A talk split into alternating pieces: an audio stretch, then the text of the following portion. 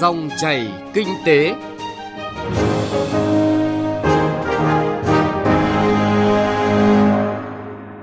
Cảm ơn quý vị và các bạn đang nghe Dòng chảy kinh tế. Hôm nay, thứ Sáu ngày 22 tháng 1 năm 2021, trong 20 phút của chương trình, hãy cùng các chuyên gia kinh tế, các doanh nhân nhận diện kinh tế chia sẻ trong nền kinh tế Việt Nam, đặc biệt sau tác động của đại dịch COVID-19 và hơn thế, hãy nhận diện những bất cập nảy sinh đang kìm hãm tiềm năng, lợi ích thực của mô hình kinh tế này để có thêm những giải pháp thích nghi, ứng phó và kiểm soát phù hợp. Trước hết là một số thông tin đáng chú ý về kinh tế chia sẻ. Theo một công ty kiểm toán uy tín nước Anh, doanh thu toàn cầu từ các công ty cung cấp ứng dụng nền tảng kinh doanh chia sẻ ước đạt 335 tỷ đô la Mỹ vào năm 2025. Ở dấu mốc 2014, con số này là khoảng 15 tỷ đô la. Giá trị lớn nhất của kinh tế chia sẻ là tác động lên hầu hết các lĩnh vực kinh doanh truyền thống, buộc mô hình cũ phải thay đổi và cạnh tranh, tiết giảm chi phí và tận dụng tối đa các nguồn lực. Mô hình kinh doanh chia sẻ phổ biến ở nhiều lĩnh vực như gọi xe trực tuyến, dịch vụ du lịch, chia sẻ văn phòng, giúp việc nhà, vay mượn tài chính, sử dụng chung các thiết bị điện tử, vân vân. Tại Việt Nam, cứ 4 người được hỏi, 3 người trả lời thích các ý tưởng mô hình kinh doanh chia sẻ 76% người được hỏi khẳng định họ sẵn sàng sử dụng các sản phẩm và dịch vụ theo mô hình này. Đây là động lực giúp các doanh nghiệp tích cực thay đổi vận hành theo phương thức kinh doanh mới, tạo đà tái cấu trúc nhiều ngành nghề trên cơ sở tăng hiệu quả sử dụng nguồn lực một cách minh bạch, có tính linh hoạt cao, tạo cơ hội nhiều hơn cho người tiêu dùng. Đặc biệt thúc đẩy phát triển kinh tế số, đóng góp vào quá trình phát triển bền vững trong cách mạng 4.0 đây cũng chính là động lực ra đời quyết định 999 ngày 12 tháng 8 năm 2019 phê duyệt đề án thúc đẩy mô hình kinh tế chia sẻ ở Việt Nam. Vấn đề đặt ra là thị trường sẽ xuất hiện các mối quan hệ mới vừa thúc đẩy cạnh tranh, vừa phát sinh những xung đột, giải được bài toán xung đột, đảm bảo hài hòa lợi ích các bên, kinh tế chia sẻ mới có thể trở thành động lực thúc đẩy phát triển hệ sinh thái đổi mới sáng tạo và khởi nghiệp như kỳ vọng.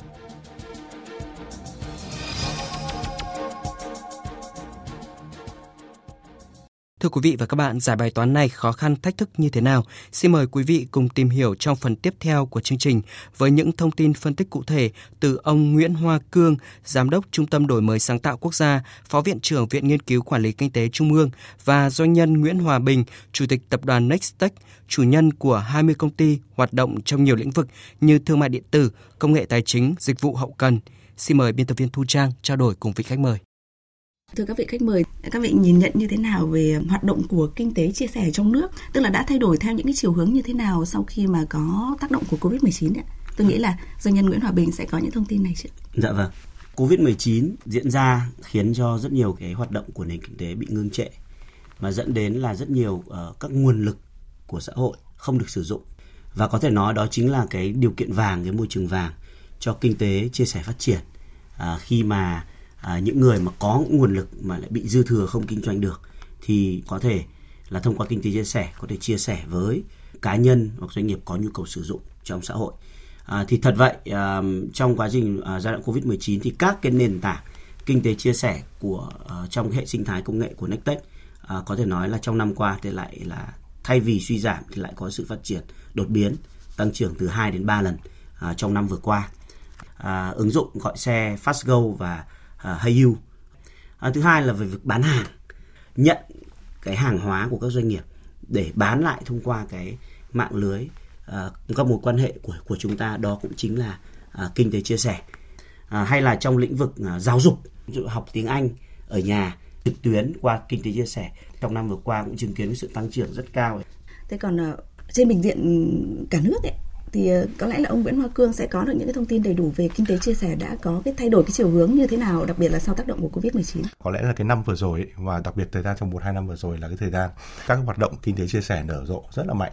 Thì cái Covid thì tuy là một cái ờ, nguy cơ nhưng mà thực sự là cũng là một cái cơ hội kích thích các doanh nghiệp uh, dẫn đến cái việc là phải tìm cái cách để tái cơ cấu hoạt động của mình làm thế nào để có thể giảm thiểu chi phí tận dụng tất cả các nguồn tài nguyên sẵn có và đồng thời làm sao để có thể đưa ra cung cấp được các sản phẩm dịch vụ của mình đến với khách hàng một cách tiện nhất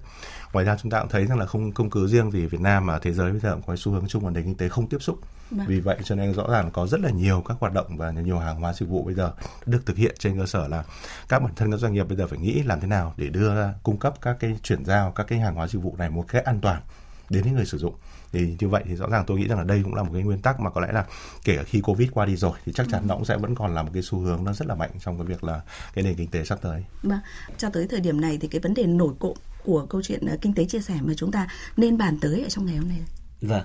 có hai vấn đề nổi cộm mà tôi nghĩ là chúng ta cần bàn tới. Thứ nhất là cái vấn đề à, như cương vừa nói đó là cái quản lý nhà nước và cái sự thống kê hiện nay đúng như anh cương nói hiện nay là các cơ quan quản lý nhà nước hiện nay đang rất lung túng và mơ hồ về kinh tế chia sẻ mặc dù không thể phủ nhận kinh tế chia sẻ nó đã thành một phần thiết yếu và quan trọng thậm chí nó có khả năng trở thành một phần lớn của cả của của cả nền kinh tế Đấy, thì uh, cái vai trò quản lý nhà nước ở đâu? Uh, cấp phép uh, hoạt động như thế nào? Và số liệu thống kê làm sao để chúng ta có các số liệu thống kê một cách chính thống? Uh, chứ hiện nay các cơ nhà nước gần như chúng ta không có một cái kênh nào để một cách uh, uh, nghiêm túc và uh, thực tiễn khách quan trong việc nắm được các cái con số này của nền kinh tế chia sẻ. À, thứ hai nữa đó là cái vấn đề xung đột lợi ích. Xung đột lợi ích giữa các cái doanh nghiệp công nghệ hoạt động trên nền trong nền kinh tế chia sẻ với các doanh nghiệp dựa trên cái nền kinh tế truyền thống thông qua một à, cái à, doanh nghiệp đứng đầu dịch vụ. À, thì nó có rất nhiều cái vấn đề mâu thuẫn có thể xảy ra là liệu là kinh tế chia sẻ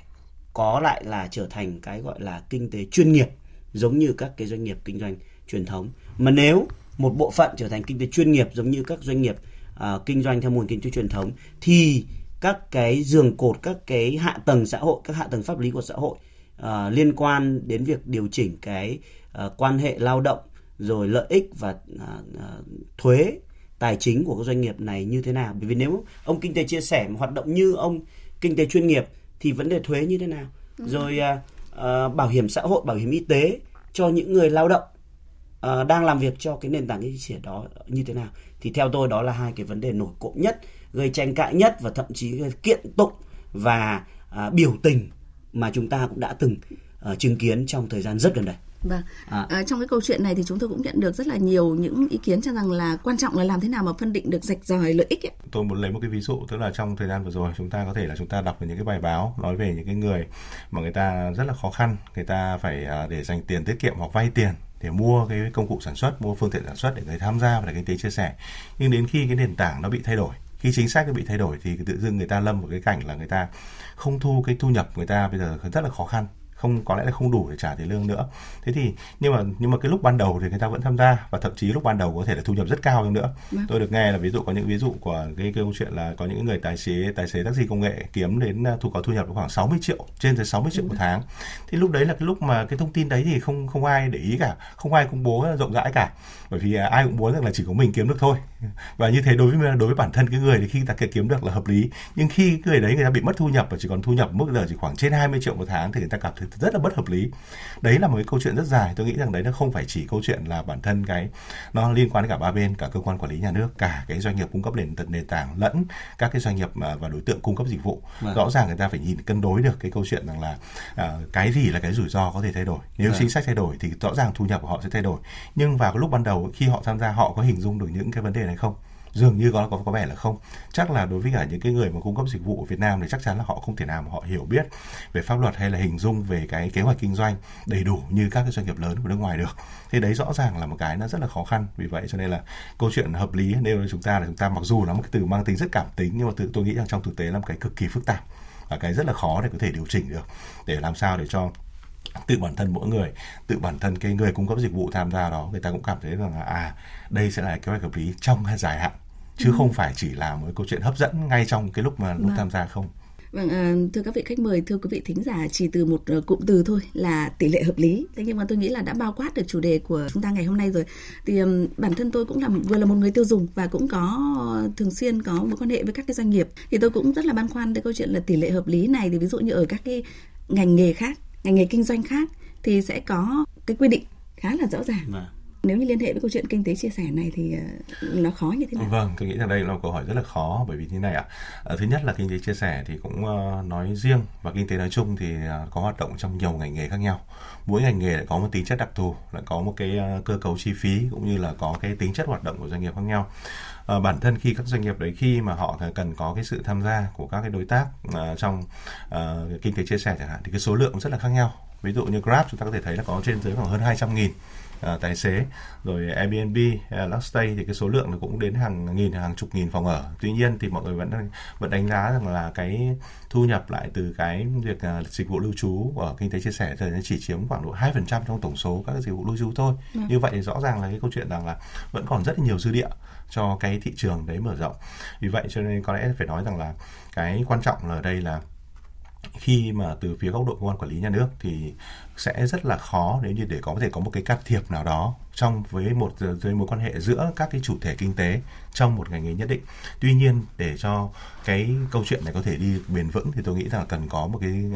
uh, tất cả các bên đều được cái trang bị kiến thức đầy đủ và thông tin đầy đủ, đặc biệt là những cái người cung cấp dịch vụ cho trên uh, các cái doanh nghiệp nền tảng. Các doanh nghiệp nền tảng thì dù sao cũng đã, đã có cái kinh nghiệm hoạt động rất là lâu rồi, hoặc là ừ. họ đã hoạt động ở cái nước ngoài, họ có lại có nhiều cái câu chuyện ở nhiều nước khác nhau để họ so sánh được rằng là ở cái đặc tính văn hóa của mỗi nước, cái đặc tính của mỗi nền kinh tế cùng với việc tính chất của những người lao động ở mỗi nước đấy là khác nhau. Vì vậy cho nên là cái họ hoàn toàn có thể là cái việc điều chỉnh chính sách họ rất là dễ thế nhưng đối với cả cộng đồng, những người cung cấp dịch vụ mà tham gia nền tảng kinh tế chia sẻ ở trong Việt Nam thì có lẽ là họ cũng chưa có nhiều thông tin họ cũng chưa thể hình dung được rằng là à như vậy nếu thì sau này thế thì cả cái thời gian sắp tới ví dụ giả sử như có cái sự thay đổi về cái việc chính sách thuế chẳng hạn thế thì lúc đấy thì họ sẽ cần phải làm gì? Và như vậy thì cái bài toán ngày hôm nay họ đặt ra nếu như họ muốn vay tiền ngân hàng để mua xe chẳng hạn thì như vậy thì liệu là cái việc mà vay tiền như thế thì nó sẽ có rủi ro gì không? Và trong vòng bao nhiêu năm cùng ờ, thì họ sẽ thu hồi được vốn? Thì lại đấy cũng là những cái mà rất là cần có một cái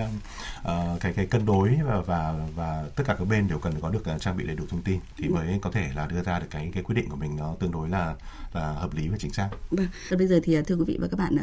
chúng ta hãy cùng nghe ý kiến từ chuyên gia kinh tế Nguyễn Chí Hiếu để xem là chuyên gia kinh tế Nguyễn Chí Hiếu sẽ có một vài những thông tin gì mà chúng ta có thể bàn luận sâu hơn về nội dung này. Có hai cái nguyên tắc mà tôi rất quan tâm thứ nhất là cái việc cạnh tranh trên thị trường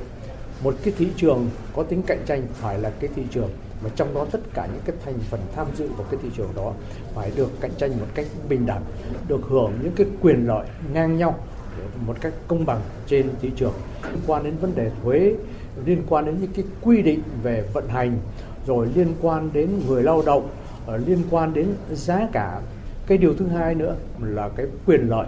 của xã hội. Trong một cái thị trường như thế thì hai cái đối tượng mà chúng ta đang quan tâm, trước là người tiêu dùng Ờ, những cái doanh nghiệp với công nghệ thông tin tạo ra những cái tiện ích cũng như là giá cả rất là cạnh tranh tốt cho người uh, tiêu dùng. Thế nhưng mà nó sẽ ảnh hưởng thế nào đến tất cả những cái thành phần tham gia vào thị trường? Và cái điểm thứ hai nữa quyền lợi của người lao động những người đi làm thuê cho cái hãng taxi truyền thống được trả lương họ phải đóng thuế nhưng mà họ có uh, bảo hiểm uh, và có thể Ờ, có những cái ờ, phúc lợi khác. Trong khi thì những anh em mà chạy uh, taxi công nghệ không có bảo hiểm cũng không có những cái phúc lợi. Dĩ nhiên luật lệ không thể nào tạo ra phúc lợi. Những người ở trong kinh doanh ở trong cái môi trường đó họ sẽ phải tạo ra phúc lợi cho chính họ. Thế nhưng mà có khuôn khổ pháp lý để mà cái khuôn khổ đó tạo điều kiện một cách công bằng cho tất cả các thành phần tham gia. Làm sao chúng ta kiểm soát được cái sự vận hành của những cái loại hình kinh doanh mới không những tại Việt Nam có lẽ cả thế giới hiện tại đang rất nhức đầu và một thông tin ạ có lẽ là cả thế giới hiện tại đều đang nhức đầu với câu chuyện này làm nào để kiểm soát được uh, mô hình kinh tế chia sẻ này. Ờ, vâng, thực ra thì tôi nghĩ rằng là cái quan trọng ở đây đúng là như chúng ta đều đồng ý rằng là mọi cái hiện tượng kinh tế mới mọi cái, cái sự vận động nó đều luôn luôn có cái tồn tại cái thuận lợi cũng như là cái hạn chế. Thế thì đấy là lý do tại sao một quyết định chính chính của thủ tướng chính phủ cũng đã cái mục tiêu đầu tiên ấy, đưa ra là làm sao để có được cái môi trường kinh doanh là bình đẳng đảm bảo cạnh tranh bình đẳng giữa các doanh nghiệp kinh doanh truyền thống với cái doanh nghiệp kinh doanh theo mô hình kinh tế chia sẻ. Ừ. và cái thứ hai cái mục tiêu thứ hai mà quyết định chính chính của thủ tướng chính phủ đưa ra thế là làm sao để đảm bảo được cái quyền lợi nghĩa vụ và lợi ích hợp pháp của cả ba bên, của cả doanh nghiệp cung cấp nền tảng, của doanh nghiệp, của và đơn vị cung cấp dịch vụ lẫn của người tiêu dùng. Và cái và cái cuối cùng quan trọng cũng rất là quan trọng, cuối cùng nhưng không phải kém phần quan trọng nhất, đấy là làm sao để có thể là khuyến khích được đổi mới sáng tạo và áp dụng đến nền kinh tế số và công nghệ số. Thì tôi nghĩ rằng là cái mặc dù có thể cái kinh tế chia sẻ thực ra thì cũng có rất là lâu. Chúng ta đều biết rằng là thư viện thì có từ xưa sửa xưa xưa. Ừ. đấy cũng là một mô hình rất là sơ khởi của câu chuyện là chia sẻ tri thức đúng không ạ? Ừ. thế bây giờ chúng ta cũng có những cái Wikipedia hay là Godit của anh Hùng Trần chẳng hạn. Đấy cũng là một ví dụ rất là hiện hiện đại tân tiến của câu chuyện là chia sẻ kiến thức như thế nào. Thì rõ ràng kinh tế chia sẻ thực ra nó chỉ là một thuật ngữ mới còn bản chất hiện tượng của nó không quá mới đến như vậy. Nhưng mà có điều trên cơ sở cái khác ngày hôm nay là cái khả năng áp dụng công nghệ số mà cơ quan quản lý nhà nước thì cần nhìn nhận thấu đáo cả về câu chuyện. Lúc nãy anh Bình đã nói tức là về câu chuyện về thuế về quan hệ lao động rồi mở rộng thị trường cũng như là à, đồng thời là đây cũng là một cái thách thức pháp lý khi nó liên quan câu chuyện là đây là hợp đồng giao kết giữa ba bên. Vâng. không phải là hai bên mà ba bên. Vì vậy nên chắc chắn là họ sẽ có phát sinh rất là nhiều các vấn đề. Thế thì rõ ràng là cái câu chuyện đặt ra ở đây ấy,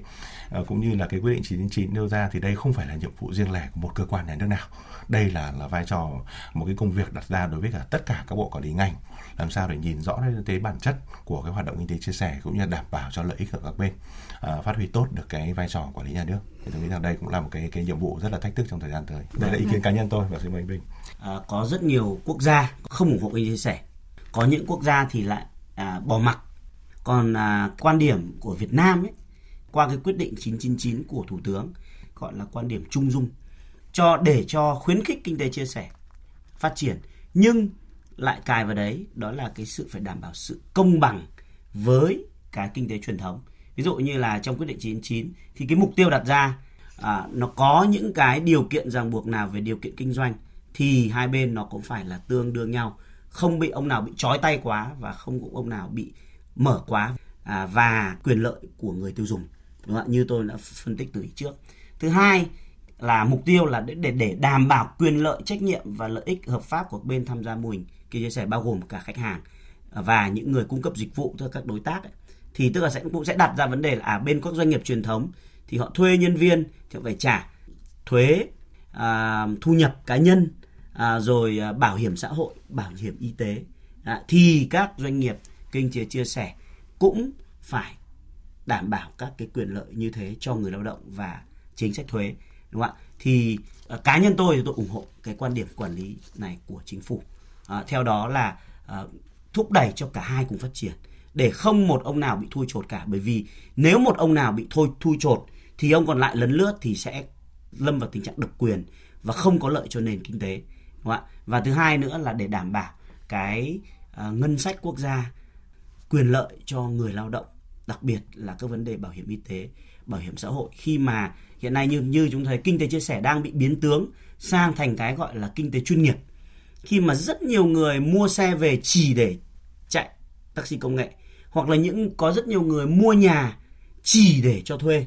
Đó, chứ không phải theo cái ý nghĩa cao đẹp uh, truyền thống của cái chia sẻ đó là chia sẻ nguồn lực dư thừa. Thì đây nó lại càng làm tăng thêm cái sự dư thừa đúng không ạ? Và nếu mà chúng chính vì vậy nên là các cơ quan lý nhà nước chúng ta cần phải có các cái chế tài để uh, kiểm soát kinh tế chia sẻ làm sao cho uh, nó hạn chế được các cái điểm yếu của kinh tế chia sẻ như vậy và đảm bảo quyền lợi về bảo hiểm y tế, bảo hiểm xã hội cho những người lao động hiện nay đang hàng ngày chạy xe ở ngoài đường. Cảm ơn ờ, ông Nguyễn Hoa Cương. Cảm ơn doanh nhân Nguyễn Hòa Bình sắc bình với rất là nhiều thông tin về kinh tế chia sẻ. Thưa quý vị và các bạn, các yếu tố quyết định thành công của kinh tế chia sẻ đã được các chuyên gia kinh tế chỉ rõ, trong đó hoàn thiện khuôn khổ pháp lý cần nhanh chóng, cẩn trọng, chuẩn bị nền tảng công nghệ cần hợp lý, hiện đại và muốn đạt được các yếu tố đó, nguồn nhân lực cho tương lai phải thực sự chất lượng, cần chuẩn bị ngay từ bây giờ. Chỉ có như vậy Việt Nam mới có thể hòa mình vào xu thế kinh tế chia sẻ và xa hơn là tiếp cận hiệu quả, bền vững với nền kinh tế số.